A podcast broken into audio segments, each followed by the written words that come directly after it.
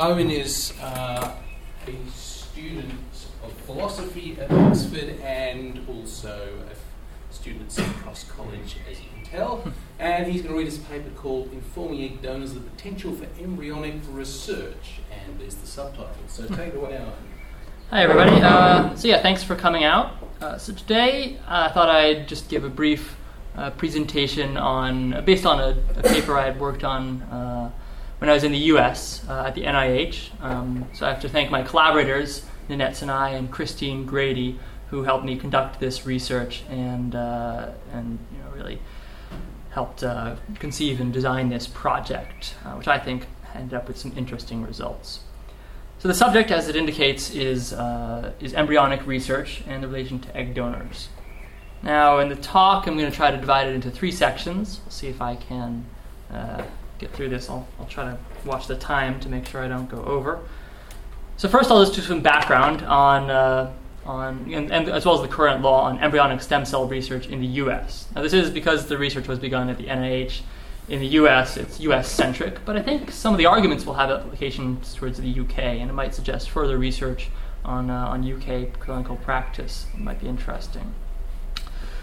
So, you know, like I said, I'll talk about the ethics of informing egg donors about potential research, um, and then finally present the results from this study that we did. Right.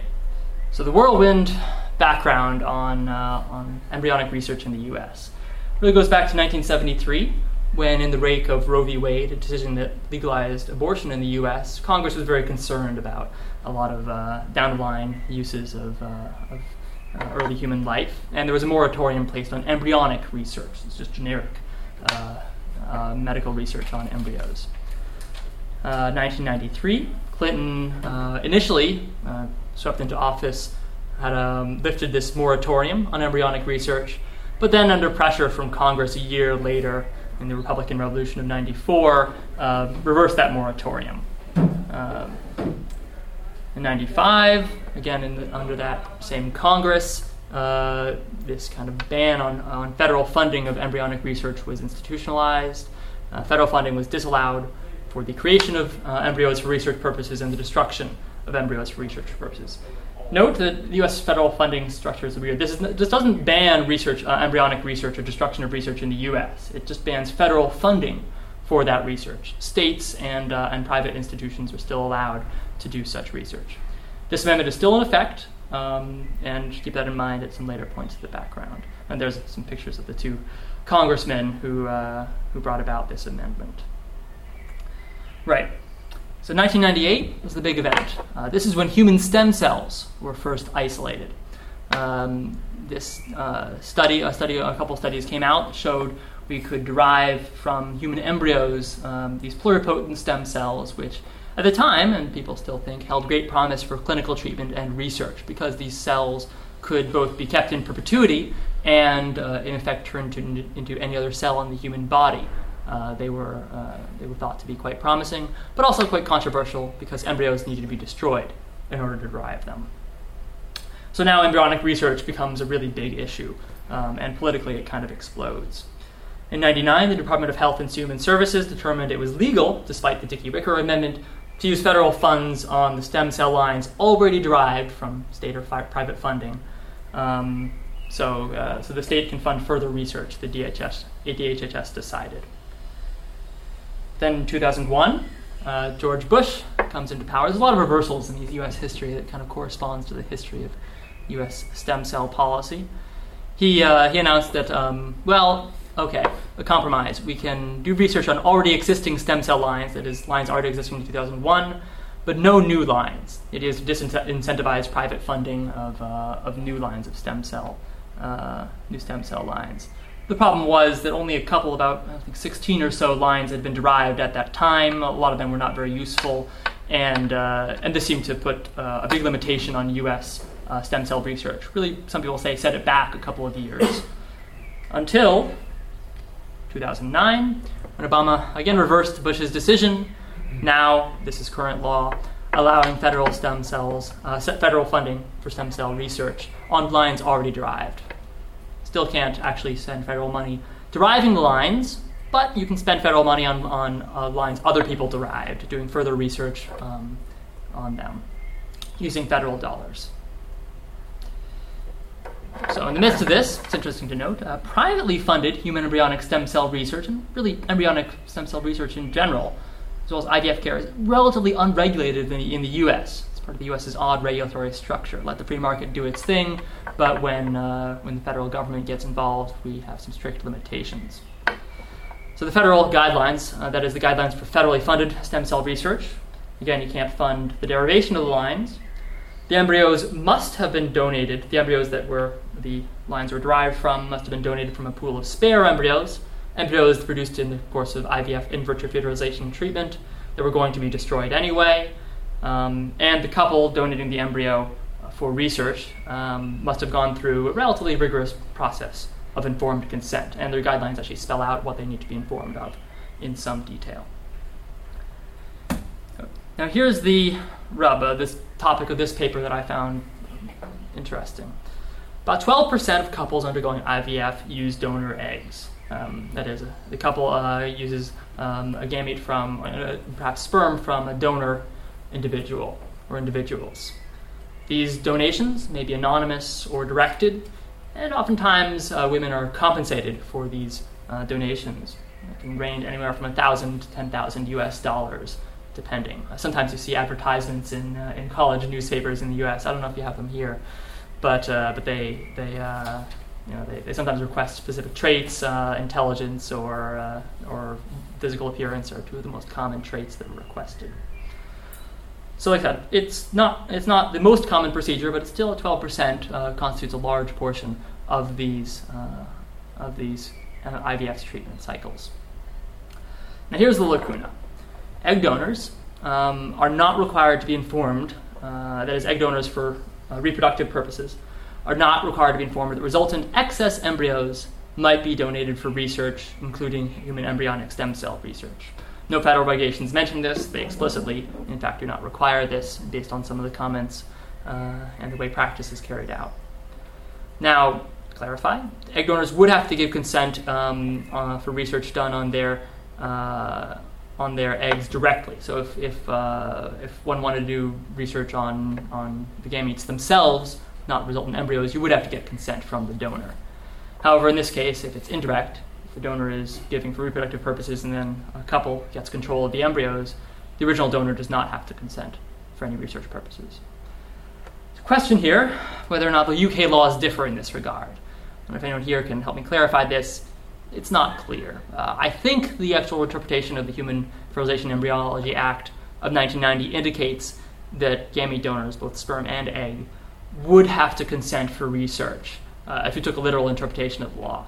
In practice, uh, I, am just not certain if, if, uh, if that's followed. It'd be interesting to find out if, what clinical and research practice is like in the UK. These results won't speak to that, but, uh, but it points to some further, further data that might be useful. Right. So, in the face of this lack of consent, you might ask, well, why should egg donors be informed of the possibility for embryonic research? A couple of factors uh, lead to this conclusion. First is that egg donation is, is not a trivial procedure, uh, compared with sperm donation, actually. Egg donation is risky and burdensome. Um, physical risks are well documented, and there might also be some psychological uh, burdens associated with it as well. Uh, in addition to this, about a third of Americans, I'm um, not sure what numbers are like in the UK, have a moral opposition to human embryonic stem cell research. This implies, in turn, while there haven't been rigorous studies on this, a good proportion of, uh, of egg donors are also going to have such a moral opposition to embryonic stem cell research. Additional, uh, additional problems uh, human embryonic stem cell lines are, in effect, immortal. They're um, going to exist in, per- in perpetuity. And as uh, genome, whole genome sequencing becomes more robust, down the line, private and parental tracking becomes more plausible down the line privacy risks might ensue. Uh, these are a little more remote, but I think worth keeping in mind. So, um, here's the real issue. A woman with moral objections to embryonic stem cell research might refuse to donate if she knew it was possible for her eggs to be used for research, especially human embryonic stem cell research. And this implies, given uh, the current law, it's possible some women who are engaging in risk, this risky and burdensome procedure might avoid this procedure if they were so informed. This is generally uh, the sort of motivation that, um, that includes uh, that leads us to put all sorts of information on informed consent forms. Uh, sufficient reason is that it's germane to a woman's decision to donate, and that's good reason to inform uh, them of this possibility of research. Prima facie case. And of course, uh, we, the study authors, believe that donors should be so informed uh, about the possibility of future research, uh, especially human embryonic stem cell research on resultant embryos. It's not a novel position. It's endorsed by the National Academies of Science in the U.S. as well as the International Society for Stem Cell Research, and there are also some uh, some scholars that endorse this position as well. But uh, these are just guidelines. There's no binding law uh, requiring this, and uh, and such soft guidelines oftentimes do not conform to practice. Uh, there's been a study by uh, Rob Streiffer about consent uh, about how guidelines didn't uh, for uh, couples consenting to embryonic research didn't conform to practice.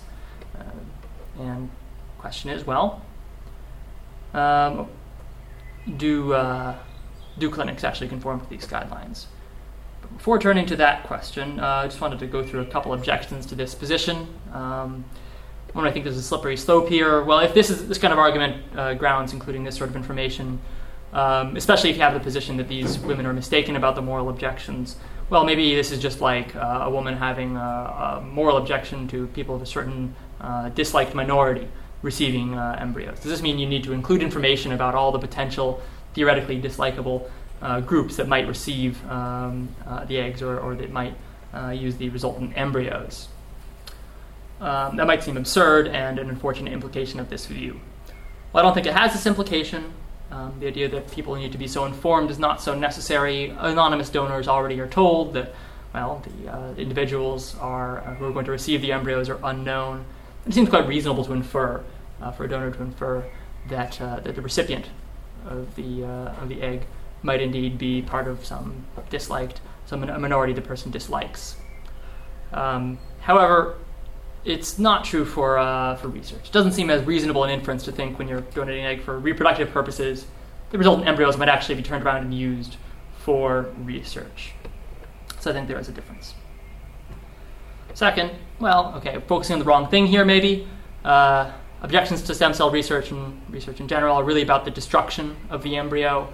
So why not just inform um, egg donors, as we might hope already, that embryos might be destroyed? That's the crux of the issue. Well, certainly this information is important for that very reason. Um, and in the study, we're actually going, we actually did address this issue. But I think it's important to remember there might be concerns about research over and, be, over and above the destruction issue. Um, so again, the privacy uh, issue, the, uh, the fact that the lines exist in perpetuity, as well as just the fact, or the idea that these embryos are not going to be used for reprodu- reproductive purposes, and perhaps the motivation for going through with this in the first place was primarily reproductive, and people have suspicions about these kinds of research in general. Um, these sorts of worries could underlie an objection over and above the mere uh, destruction question. So I think it's probably a good idea to include both, uh, both pieces of information. Right. So here's the study that we did, the research question. To what extent uh, do US IVF clinics inform egg donors about the possibility of research? By answering this question, we can basically determine or help understand whether and, uh, and to what extent we need to reform practice. Um, question of how to reform is a further issue. Uh, I'll try to touch on that at the end. But hey, if, if clinics are already informing uh, egg donors about research, then this is really a non-issue, and, and maybe we can all we can all go home. So, uh, for this study, uh, we gathered up as a sample basically all uh, U.S. IVF clinics. The CDC, the Center for Disease Control and Prevention, has a database um, of, of, essentially all clinics, even those that are not accredited, um, about 470. And we tried to contact all of those to get access essentially to their consent forms. So uh, we had uh, about an overall initial 50% response rate. Uh, 55 were eliminated because they didn't, uh, they, they were untraceable or appeared to no longer offer IVF. 102 explicitly declined to participate, 91 did not respond, uh, but it appeared to exist still. Uh, the remaining 222, 100 of them reported on a questionnaire that they both use donor eggs and at least sometimes allow embryos to be donated for research. This is the relevant category of clinics, the clinics where research uh, on resultant embryos is possible, and they're the ones we want to investigate uh, to see what their consent forms are like. So, again, among those 100 eligible clinics, about 66 sent their consent forms. So, about two thirds of the, uh, of the eligible clinics that responded actually sent us consent forms for analysis. This is not. This is, I think, a decent response rate, but not overwhelming, and might be, lead to some problems about uh, generalizability. I'll discuss that a little bit in the limitations section. But for now, uh, I'll discuss. Okay. Uh, well, here, here, this is just a chart of the uh, uh, various response rates by demographic uh, to see if there were any correlations with with various clinic aspects and their response rate. We looked at uh, region, uh, membership in a professional association, the Society for Assisted Reproductive Treatment, accreditation, as well as a proxy for size, the annual number of IVF cycles at a given clinic. More cycles generally indicates a larger or busier clinic. Um, among these, the only factor that correlated with response rate to a statistically significant degree um, were uh, the uh, size, essentially these cycles, especially the cycles of non donor eggs. This um, yeah, this indicates that uh, larger clinics perhaps are, uh, have more personnel, they're more able to respond to the study, uh, but also might be generally be more forthright about their practices. Like I said, this questionnaire that we send each clinics, uh, all the clinics, um, this is determine eligibility, uh, but also a further question about whether or not the clinics um, sometimes donate embryos to human embryonic stem cell research in particular. Um, and among all the clinics that donate for research, about half of them, uh, 54%, um, do donate for human embryonic stem cell research. Uh, it's interesting, only half. I was kind of expecting a large percentage, but it might be that some clinics still find this particular practice uh, more controversial than general embryonic research, which, uh, which I think is actually quite relevant. Uh, just a side note clinics in the uh, North, Midwest, and West are slightly more likely than those in the South to donate some embryos for human embryonic stem cell research. Which shouldn't be too surprising. The South is somewhat more conservative than other regions of the US. Right. So, among those 66 consent forms that we received, um, they were analyzed among a variety of domains I'll be discussing uh, by two readers. Uh, none, of the re- none of the readers were uh, study authors, but in the case that the two readers disagreed, the study authors uh, came in and adjudicated to determine how a given uh, form should be understood. Uh, the consent forms varied a lot in length, average of 4.9 pages, but they ranged from anywhere between 1 and 26. Um, and we analyzed along three general domains one is over general control, which might indicate at least something about what the uh, donor is giving up uh, in terms of disposition. The outcomes of the embryo, which includes questions of destruction, and the question of potential research on resultant embryos. So now we can discuss or get the results here. First on control. Uh, so almost all forms, 97%, uh, put in language about control over eggs, embryos, or resultant children for the egg donors. Um, interestingly, uh, a small minority, but still larger than I would expected for the forms out of out of this uh, out of these, um, did allow some control. Uh, did allow the egg donors to exert some control over resultant embryos, either for research or other purposes. We can get into the, how they did this in in uh, in discussion, but, but that was quite interesting. But most did not. Most did not allow any control for the uh, for the egg donor over the resultant embryos. Um, most of them either mentioned uh, egg donors, parental donors, or both. Um, however, uh, sorry, uh, uh control over parents or, uh, or, parental control or control over the eggs or both. Um, only a minority explained what it was to have control. That is, they only about 38% went into what we consider detail um, uh, explaining what it meant to give up control, the sorts of decisions that were being given up. Uh, so this includes disp- questions of disposition for children rearing, um, and uh, and questions of further directed use, and of course research as well. Um, so while all these forms mention control, a lot of them don't do a good jo- uh, job of explaining exactly that, um, which might be a problem if uh, if people aren't quite thinking very clearly about what it means to give up complete control over uh, over a resultant embryo. He also asked about outcomes. So, most, but not an overwhelming majority of these forms indicated that some would be in excess, that is, some embryos would, um, might not, some resultant embryos might not be implanted. Um, again, a minority explained, of those explained what it was to, uh, to be in excess. Um, it's kind of complicated the procedures that, uh, that are going to in terms of storage and, uh, and how these uh, embryos might be, uh, might be kept and donated to other couples. Most forms did not really go into much detail, just mentioned they would be excess. And that might lead to some confusion about what it was for donors to be in excess. Uh, more importantly, only a minority indicated that embryos, resultant embryos, could be discarded or destroyed. This will be relevant uh, because you might think this is a good replacement for information about, uh, about research on, on stem cells. But even that, uh, only a minority of the forms mentioned the possible destruction of resultant embryos. And the key research question well, did the form indicate? These are all dealing with various aspects of research.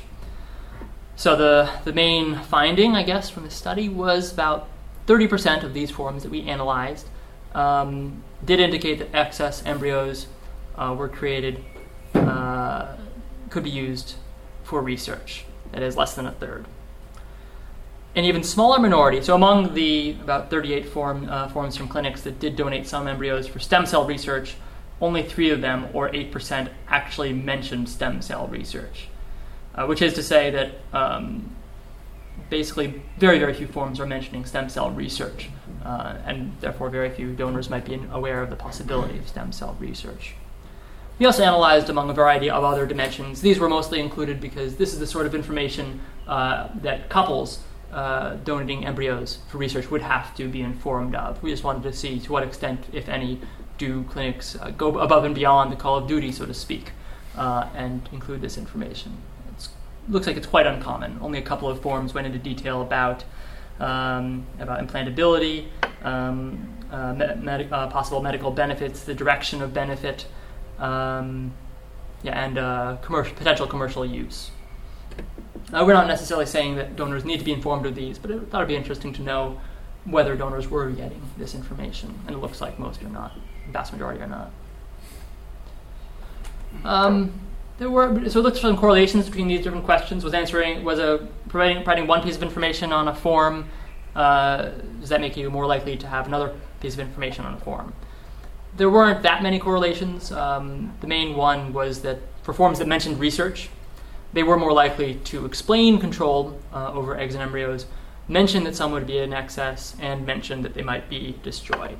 This indicates, to me anyway, that the forms that we're mentioning research are generally more thorough about explaining to donors how the outcomes of these embryos, uh, uh, what they're going to be like. Um, indicates a certain, to my mind, conscientiousness among these sorts of uh, clinics that are informing donors about research. And, uh, but no other statistically significant uh, correlations were found. So it's always possible that this was a little bit of data mining going on here, and these uh, these correlations were not incredibly important. All right, so what does this indicate? Um, to us, we think that, that this data mean a significant majority of egg donors are not being informed and thus might not be aware of resultant embryos being used for research. I mean, strictly speaking, this is a survey of forms, and we didn't correlate the forms with uh, uh, the size of the clinic, so we can't extrapolate the number of people that are being informed, but it seems that only a minority are. Um, that is, we've only given that only less than a third of uh, the mentioned research and a scant proportion mentioned stem cell research. Um, there seems to be a serious problem here. Um, that is, this information does not seem to be getting out in the absence of, uh, of regulation in the U.S. And again, from the previous uh, section, you might think that just mentioning destruction is sufficient to allay these concerns, but as we saw, most forms are not even mentioning the possibility of destruction of embryos. Uh, so even if one took that view, there still seems to be a problem, um, and in our view, a need for clinics to reform practice. Right. So, what sort of solutions might there be to this problem? Well, one of them is more legal, uh, informing. So you might say that, well, um, we should just require egg donors to go through the same consent procedures that uh, that the couple donating embryos for research have to go through for whenever a research project comes about. This, uh, this is possible. I'm not certain that we need to go this far. Um, first of all, it's not clear all the pieces of information that uh, embryo, uh, the couple donating um, embryos received are relevant for, uh, for egg donors.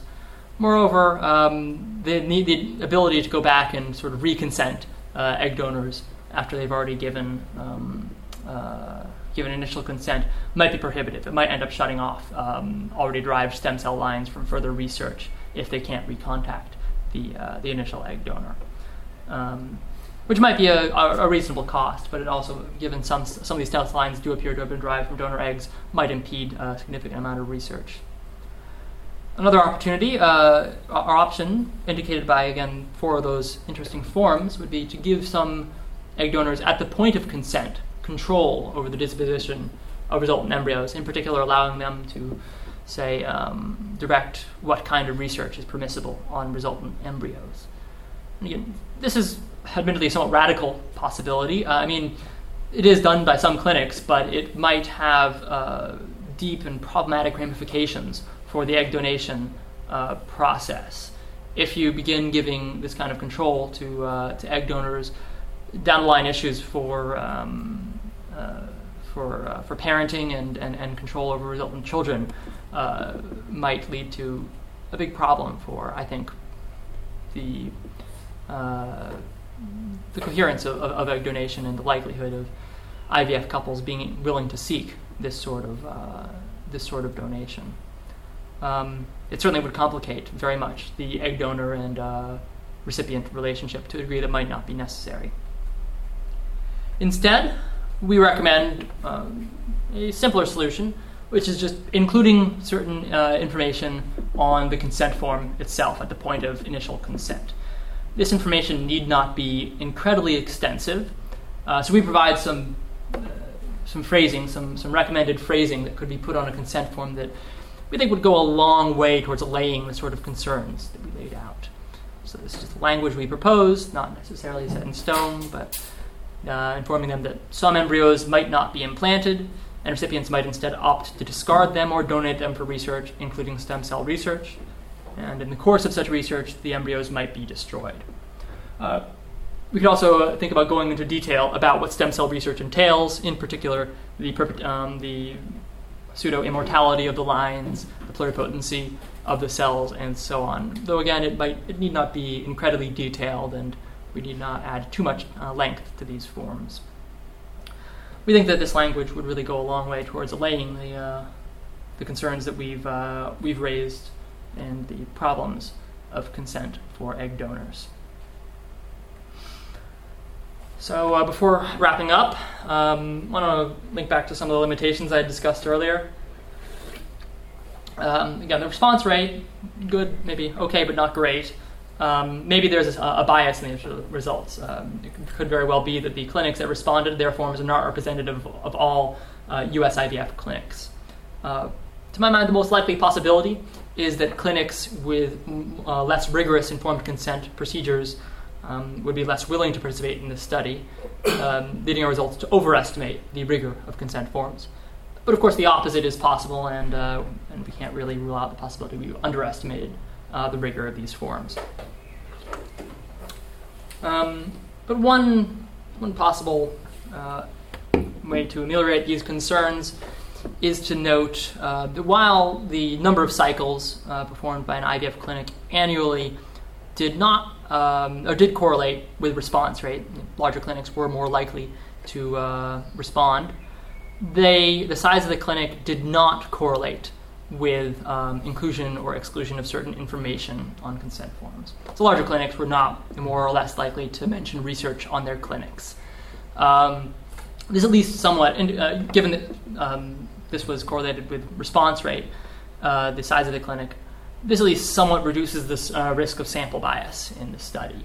Um, of course, it doesn't completely uh, address these concerns, but at least indicates um, that responding or failure to respond to the study, the same factors don't necessarily lead to a differential content in the consent form. Uh, but of course, we can't eliminate the possibility of this bias, and so um, suitable caveats do apply to this study. Right.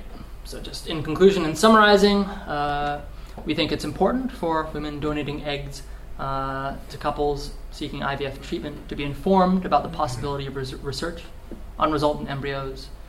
But from this study, it seems most U.S. clinics do not inform egg donors about the possibility of research on resultant embryos. And in the light of this, we think that clinics do need to reform their practices and ensure that egg donors receive the relevant information. Does this mean we should be pushing for legal reform? Um, should there be a requirement on federal funding that this information be required? Uh, this is one area where my co authors and I disagree. Uh, I guess I personally am inclined to think it would be better if the US had in its federal regulations the requirement that consent forms include this. Because oftentimes just putting out guidelines and papers is insufficient to motivate clinics to action. Um, I think previous studies have shown that, that you know the, the, force of law is the best way to uh, to effect reform. But there are, of course, uh, difficulties in, in, ever getting these kind of laws to change, and at least in the near term and uh, and minimally, clinics do need to reform their practices themselves. It's not too difficult to add, you know, a paragraph or two to these consent forms. Uh, so I think it's a pretty reasonable request to make of IVF clinics in the U.S. All right, that's it. Well, thank you very much. Johnny. Uh, thanks for the talk, Graham. Mm. It was really interesting to see some of the data. Um, the question I've got is really about the efficacy of the consent forms in general. Mm-hmm. So I presume with the uh, language you were suggesting should be uh, using these consent forms, uh, the idea would be you'd have that paragraph and then a box next to it which the participant would tick saying that they read it. Yeah. Now, I think in most cases when, well, at least when I've had to use these sort of consent forms, you see them as a bit of a health and safety barrier to you going and getting your procedure. And so you just tick whatever's in front of you, especially in the case of uh, uh, procedures where you're being compensated, as the case of egg donors. Now, in normal cases, because those sort of consent procedures are to do with your own prudential concern, so ensuring you know what's going to be good for you during the procedure, doesn't seem to be too problematic. But in this particular uh, case, we're talking more about moral concerns because we want to know if the uh, patients involved are aware of the, the moral reasons they might have. So, do you think that given the moral nature of this sort of domain, researchers need to go beyond just merely providing a form which patients can go and tick, but they really need to kind of uh, sit these people down and talk them through the options. Yeah. Or is the consent form just going to be enough? Yeah, so I think um, I think that comprehension is an issue. I think it's it's not just an issue for these kinds of uh, these kinds of uh, informed consent forms, but research uh, forms in general, and even self-interested treatment forms. Uh, the reason why it's important for self-interested treatment forms is mo- the main, I think, importance of these informed consent forms is laying out the risks and burdens of, of various procedures. And if someone, oh, I just want to tick the boxes and go through with this medical procedure that I think is great, well, I mean, that might involve you just glossing over um, very important and germane side effects or, uh, or drawbacks of a given procedure. And so I think it is very important uh, for people to not only just you know, pro forma sign a form, but, uh, but really understand it. And so th- this is, I think, one of the current more interesting live debates and, and issues in, in clinical ethics re- um, or, and research ethics re- uh, research. How do you get, how do you ensure that people are really understand the forms they're signing? Um, so I, I uh, I'm not an expert in this area. I think there's, but there have been a number of studies trying to figure this out. Um, one of the more effective means appears to be a sort of test. Um, so after you you uh, you inform them beforehand, and then after, uh, about fa- this fact that you're going to test them, so to speak, about the elements of a consent form afterwards. There can be a multiple choice test or a, or a fill in the blank, and you need not necessarily get every every question right. But it does appear that the inclusion of these tests um, improves at least recall of various factors later. Um, now, being able to answer questions in a test is not sufficient for comprehension, of course, but I think it goes a long way towards. Uh, towards alleviating these concerns. Another method that you mentioned, I guess, was the discussion. So, in, addition to signing the form, the, uh, the, physician or researcher sits down with the, uh, the patient or subject and discusses the issues with them, tries to make sure they understand them through a back and forth. Um, these, uh, these kind of interactive methods have variable success, but, uh, but certainly they don't seem to do any harm. So, certainly, I think it's very important. And certainly, for this kind of donation, I would hope that uh, IVF clinics are having excuse me, a very serious conversation with, uh, with, with egg donors. I think it's, yeah, it's important to, uh, to discuss uh, some of these issues, um, not only for the purpose of comprehension, but, but to ensure that, you know, um, that you know, valid, valid consent to begin with is voluntary and, and that the person is really suitable to, uh, to go through with the procedure. Okay, yeah, Roger. Thanks, Steve. Uh, it was a very interesting talk. Uh, uh, two questions. One is some of, some of these women who are donating eggs will already know um, what might happen to the embryos. Do you know um, what sort of proportion of them already know? Because if, if a lot of them already know, then it might be less important to change the form. And the, the second thing is, um, this could could one of these clinics that hasn't got the kind of form you're recommending defend itself by appeal to the reasonable person standard? Because uh, I suppose you might say a reasonable person who is going to do something like donate an embryo really ought to find out a bit about it for themselves. Uh, and if they can't be bothered, it really can't matter that much to them. So why should we be doing the work? Right.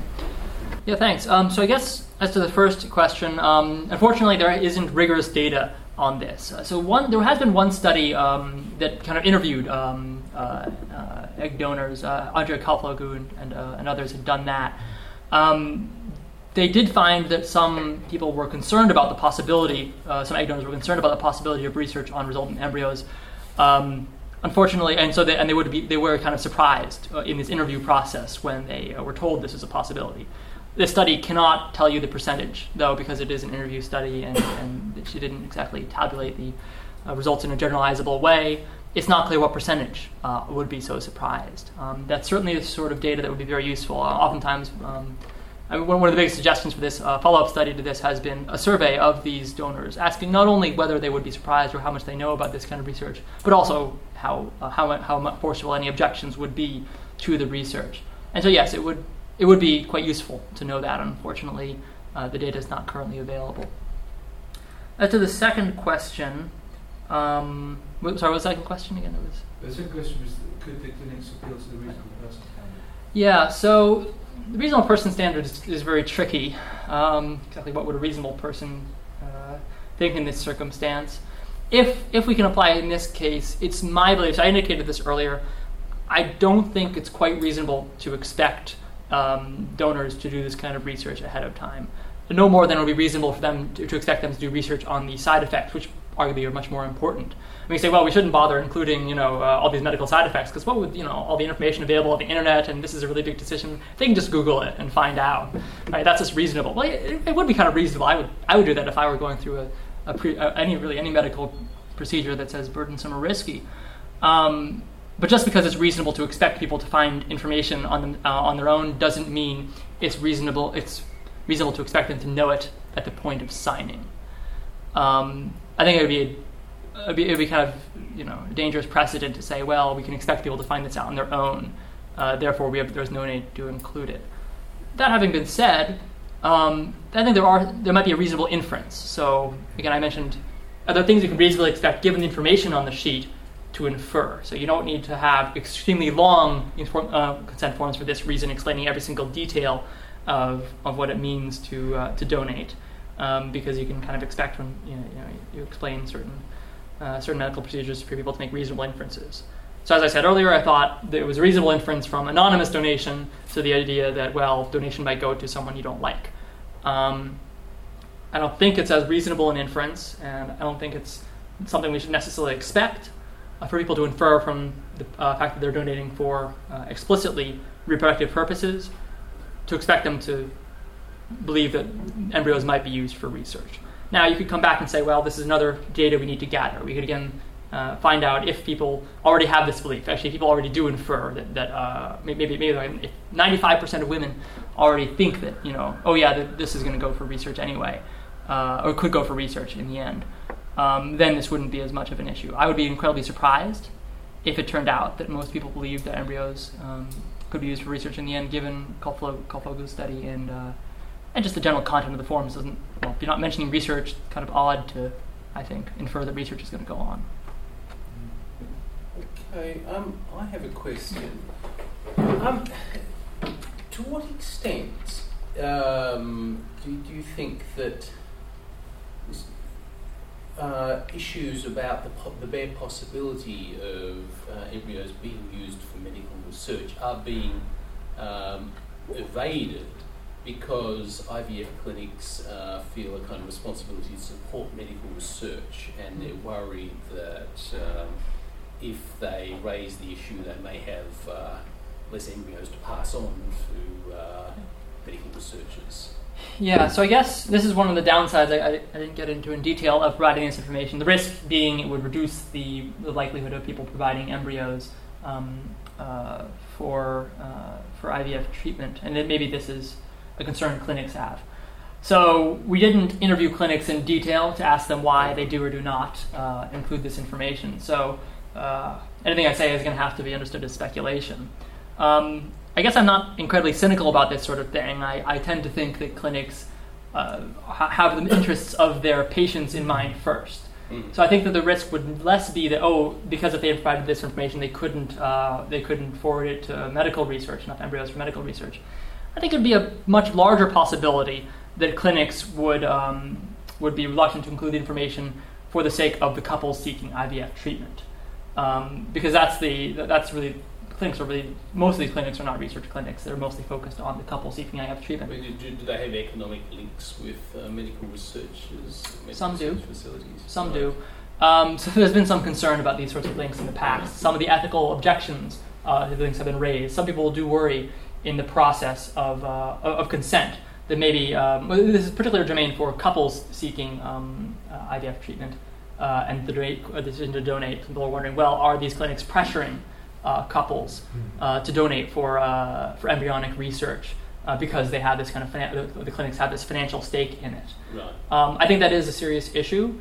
Um, my own impression is that this kind of pressure is not very heavy, given that the robust informed consent procedures are in place. Um, I mean, but the, the, it is always a risk. Um, and again, the bigger risk would be that they omit or don't include certain information in consent forms because of this uh, this yeah. incentive.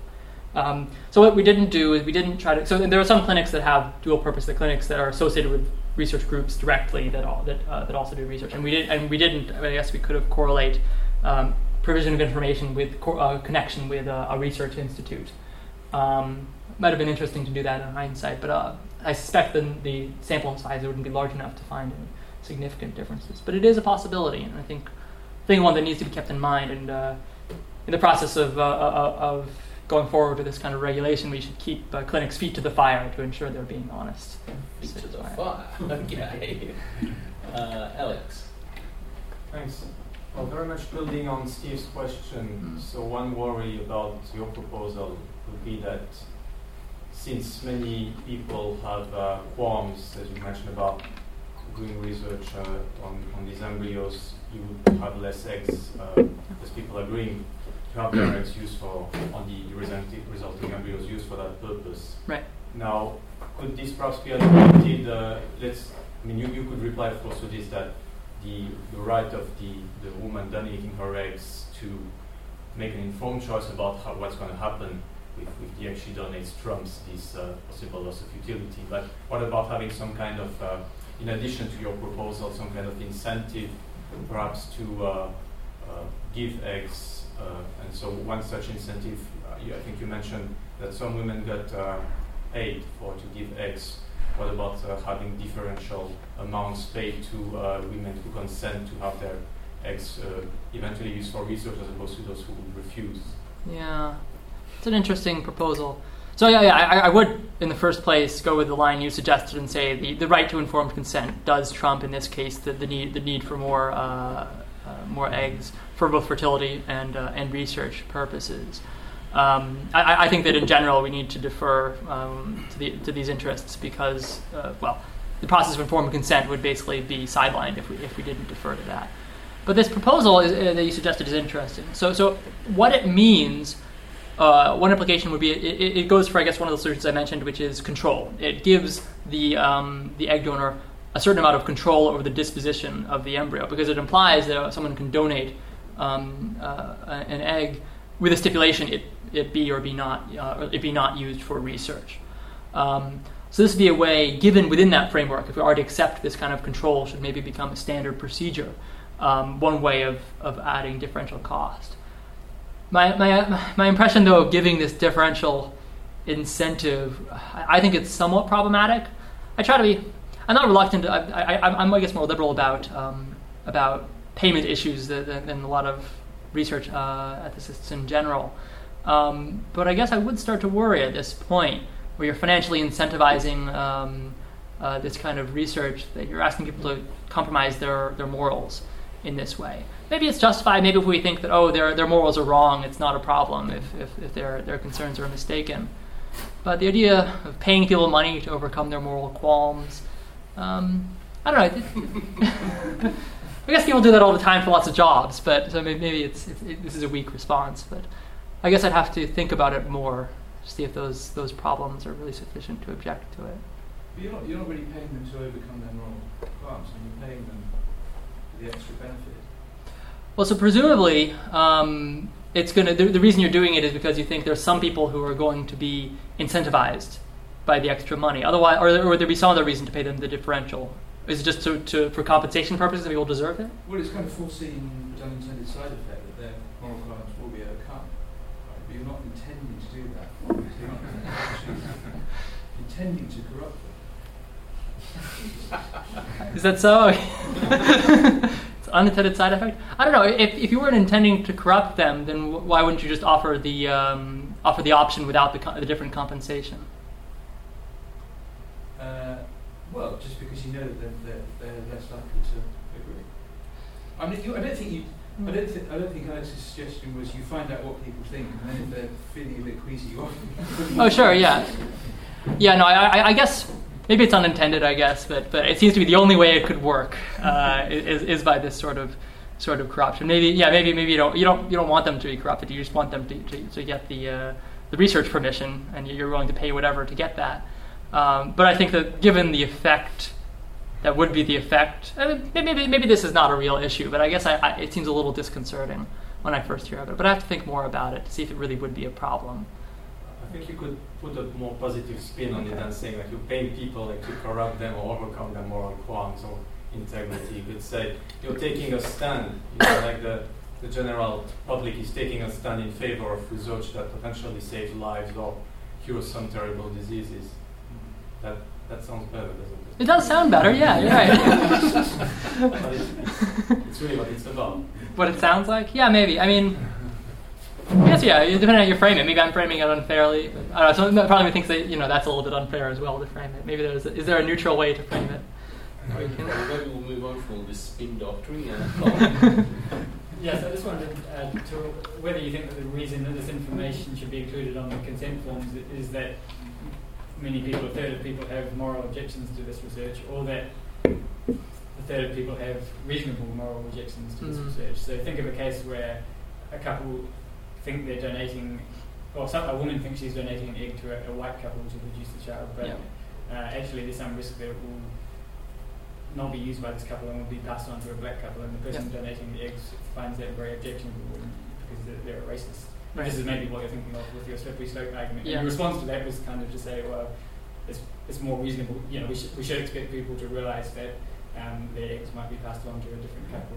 But yeah. maybe that's not the case in some cases. Maybe some, um, maybe sometimes people think they really are just donating the egg to a couple, and a particular couple, and don't realise that it could be used by someone yeah. else. And anyway, suppose suppose if this suppose it's not the case, would you think that then uh, that sort of information should also be included on? Yeah. So I guess I take a bit of a cop out on this and say if the procedures were designed correctly, they this this mistake wouldn't occur. Not they're not, they're not designed this way to avoid this particular situation, they should be designed in a way that would avoid it. In particular, um, if someone is giving a directed donation, they should be informed if the donation might not end up being given to the person they're uh, they're, they're they're intending to give it to. Uh, I think that should be part of the procedure anyway. So if, if, if, there's this possibility of someone other than your intended recipient getting it, I think you should be informed of that.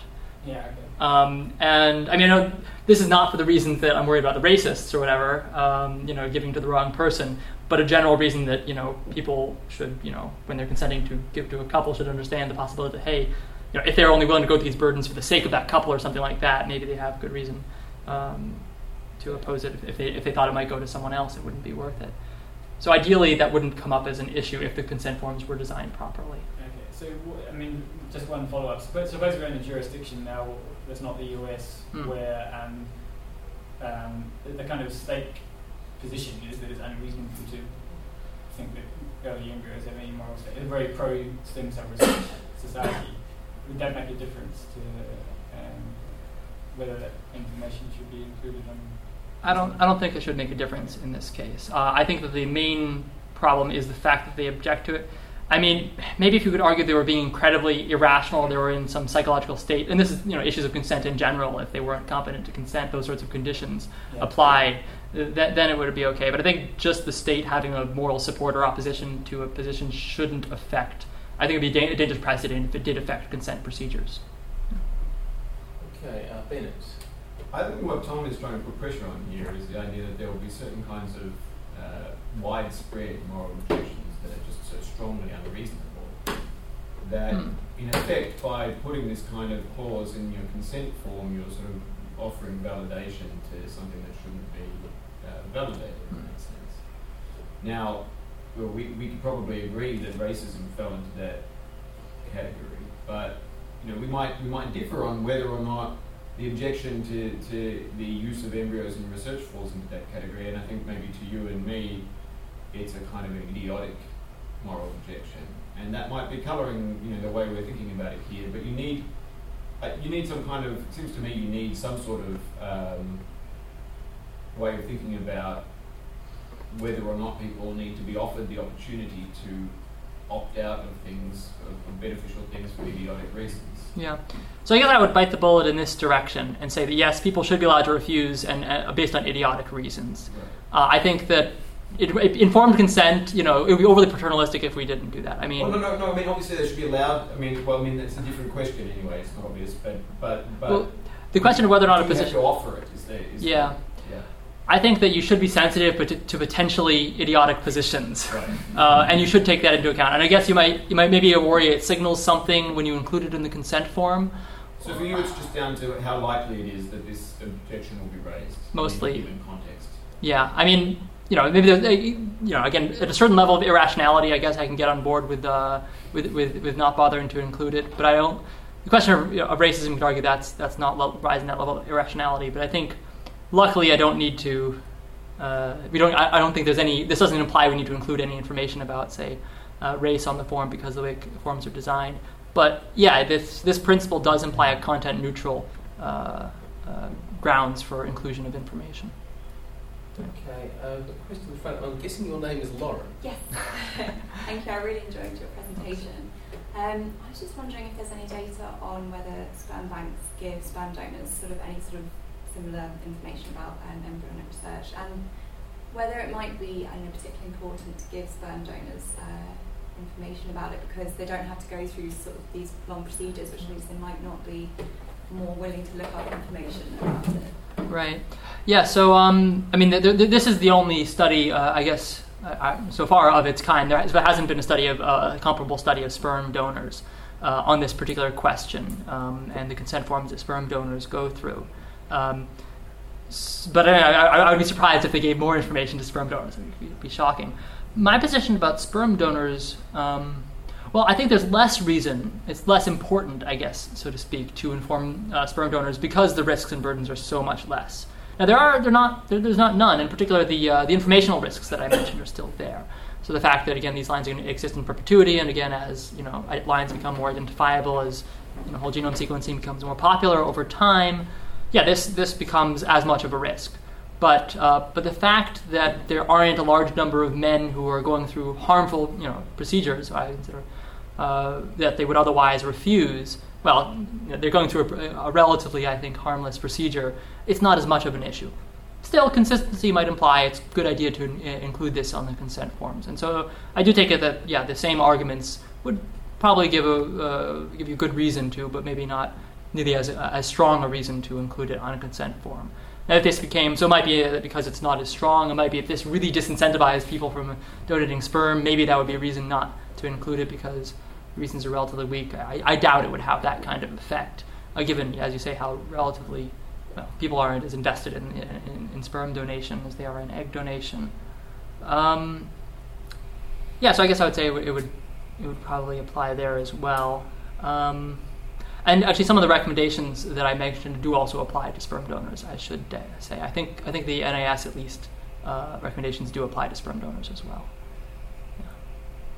Okay, um, so I, I have another question. Um, so, I mean, people talk about the informed consent process, and uh, it can be misleading in a way just to look at the forms, um, because, you know, typically when informed consent goes on, people have an opportunity to ask a bunch of questions. Yeah. Now, getting back to the racist, um, suppose uh, someone comes to the clinic and they say, look, you know, um, I'm very concerned that uh, my eggs might end up, um, you know, um, being fertilised by someone of the wrong race. Mhm. Um, can you, um, you know, I know this wasn't on the form and whatnot, but I'd, like, I'd now like to know um, whatever information you have. Could you tell me what percentage of your embryos go to what racial groups and, and so on? How would, you uh, respond Right. to that? So that this is the, the information they want is the percentage that goes to the uh, the certain racial groups. They're not expecting you to direct their Yeah. uh, embryo to uh, a white supremacist or, or anything in particular. They just want. Um, Should they provide this? Should they provide this information? Yeah. Um, so at this point, uh, you begin to worry if this, if, you, if they do allow this, they're encouraging an explicitly discriminatory and probably illegal practice. Um, I would expect that at least in this case, the provision of the information would would be could be seen as a, a, as facilitating discrimination in a problematic way, in a possibly uh, possibly illegal way. Mhm. Um, now the question of beyond So you withhold the information on that basis, assuming be- you had it at hand. depending on your reasoning. I mean, on the other hand, I mean, yeah, I, w- I would think the clinics should reasonably be uncomfortable providing that because it would facilitate Yeah. uh, invidious discrimination that we should try to uh, discourage. Um, and maybe we want to come back and say, well, maybe they should try to discourage, you know, improper moral reasoning or something when it comes to stem cell research or whatever. But, but I think there is a big difference between the two, I guess. Maybe this goes to the earlier question of whether or not we can draw a line Yeah. maybe that's how I would draw the line between the two. Um, one is you know people deciding to support or oppose particular research for moral convictions. The other is actively, essentially depriving some IVF couple of a benefit um, they might otherwise get for discriminatory reasons. Um, Right. I guess that's how I ground the objection, but I wouldn't. I wouldn't. I, I would think that'd be a bad idea to provide that information in general for that reason. Yeah. Okay. okay. Further questions? Uh, Tom. Just a, just a quick comment in response to what you said to the question about s- sperm donation. I, I wasn't I I wasn't completely clear on why. Well, I wasn't really sure that the riskiness of the procedure was as, as important as what you were suggesting. Because it Hmm. seems to me that probably the main thing that we're concerned about here is not that people are undergoing risks that they wouldn't otherwise undertake, but that people might be kind of becoming complicit in a practice that they think is wrong, and that and that's the Yeah. same in the sperm donor case as it is in the egg donor case. And maybe it's a bit worse if they're also taking a risk to, to become Right. complicit in a, what they think is wrong. But Right. I guess I'd say it's both. Uh, I'm concerned about both. Question is which more. Actually, to be honest, if I was saying which which I'm more concerned about, it's undergoing the um, the risk that you wouldn't otherwise, rather than the complicity. Um, to me, that that's actually a much more serious issue. Maybe I just I don't put enough weight. I mean, I think complicity is is a problem, and it is a, it is a reason, uh, and it's true. It's a reason in the sperm donor case, and I should have I should have mentioned that. Um, and so maybe that makes it a rel- still there's relatively strong reason to provide that uh, for a sperm donor as well. But I do think that the the, the, the risk. I mean, because, because I, I, I think in general with consent, the main reason that you provide consent is for the uh, reason to ensure that people get into risks and burdens they are willing to and uh, and, and think are worthwhile. Similar reason motivates uh, this part, uh, informing this part of consent. Um, complicity doesn't come up so much. Maybe it should come up more in, in informed consent discussions. Uh, maybe it is actually a relatively important and, and weighty consideration. I guess I'm not so certain how weighty it is. Any further? Is that a question? No, no, no, no. no, just uh, teasing me there. Any further questions? Just uh, following really on that, uh, like the complicity thing seems to underlie both concerns, doesn't it? Because if Mm. someone say says, uh, "I'm not willing to bear this risky procedure for that," if there is a risk that this is going to happen to the embryo that results from my egg, uh, th- this person seems not to want to be complicit in something they, they disapprove of. Mhm. Or That's and true. they think, okay, then since this is a bad outcome and this is a bad outcome partly because of this complicity Right. thing, I'm not willing to bear the risk. So I'm not sure that the complicity factor is only present in one of these Right. scenarios. It's present in both. Well, that's true. I guess uh, in one of these scenarios, the complicity is not the morally relevant factor. The complicity is the motivating reason a person would oppose uh, or, or not engage in a certain procedure. Uh, Mhm. but the morally relevant fact is that thi- there is some piece of information, you know, information X, that would lead someone not to go uh, go through this procedure. Right. Um, and so, yeah, it, it's true that X happens to be complicity, so complicity comes in at both points. Uh, the question is whether or not this complicity has some sort of special moral weight that might not apply to you know, other factors. Uh, I don't know, like ri- uh, risks, for instance. Um, and yeah, complicity is different, so I think it, it should be probably considered differently um, and evaluated carefully. Okay, well, uh, thank you very much, Owen, and uh, great discussion. Mm. So, look forward to uh, hearing that. And now we have Michael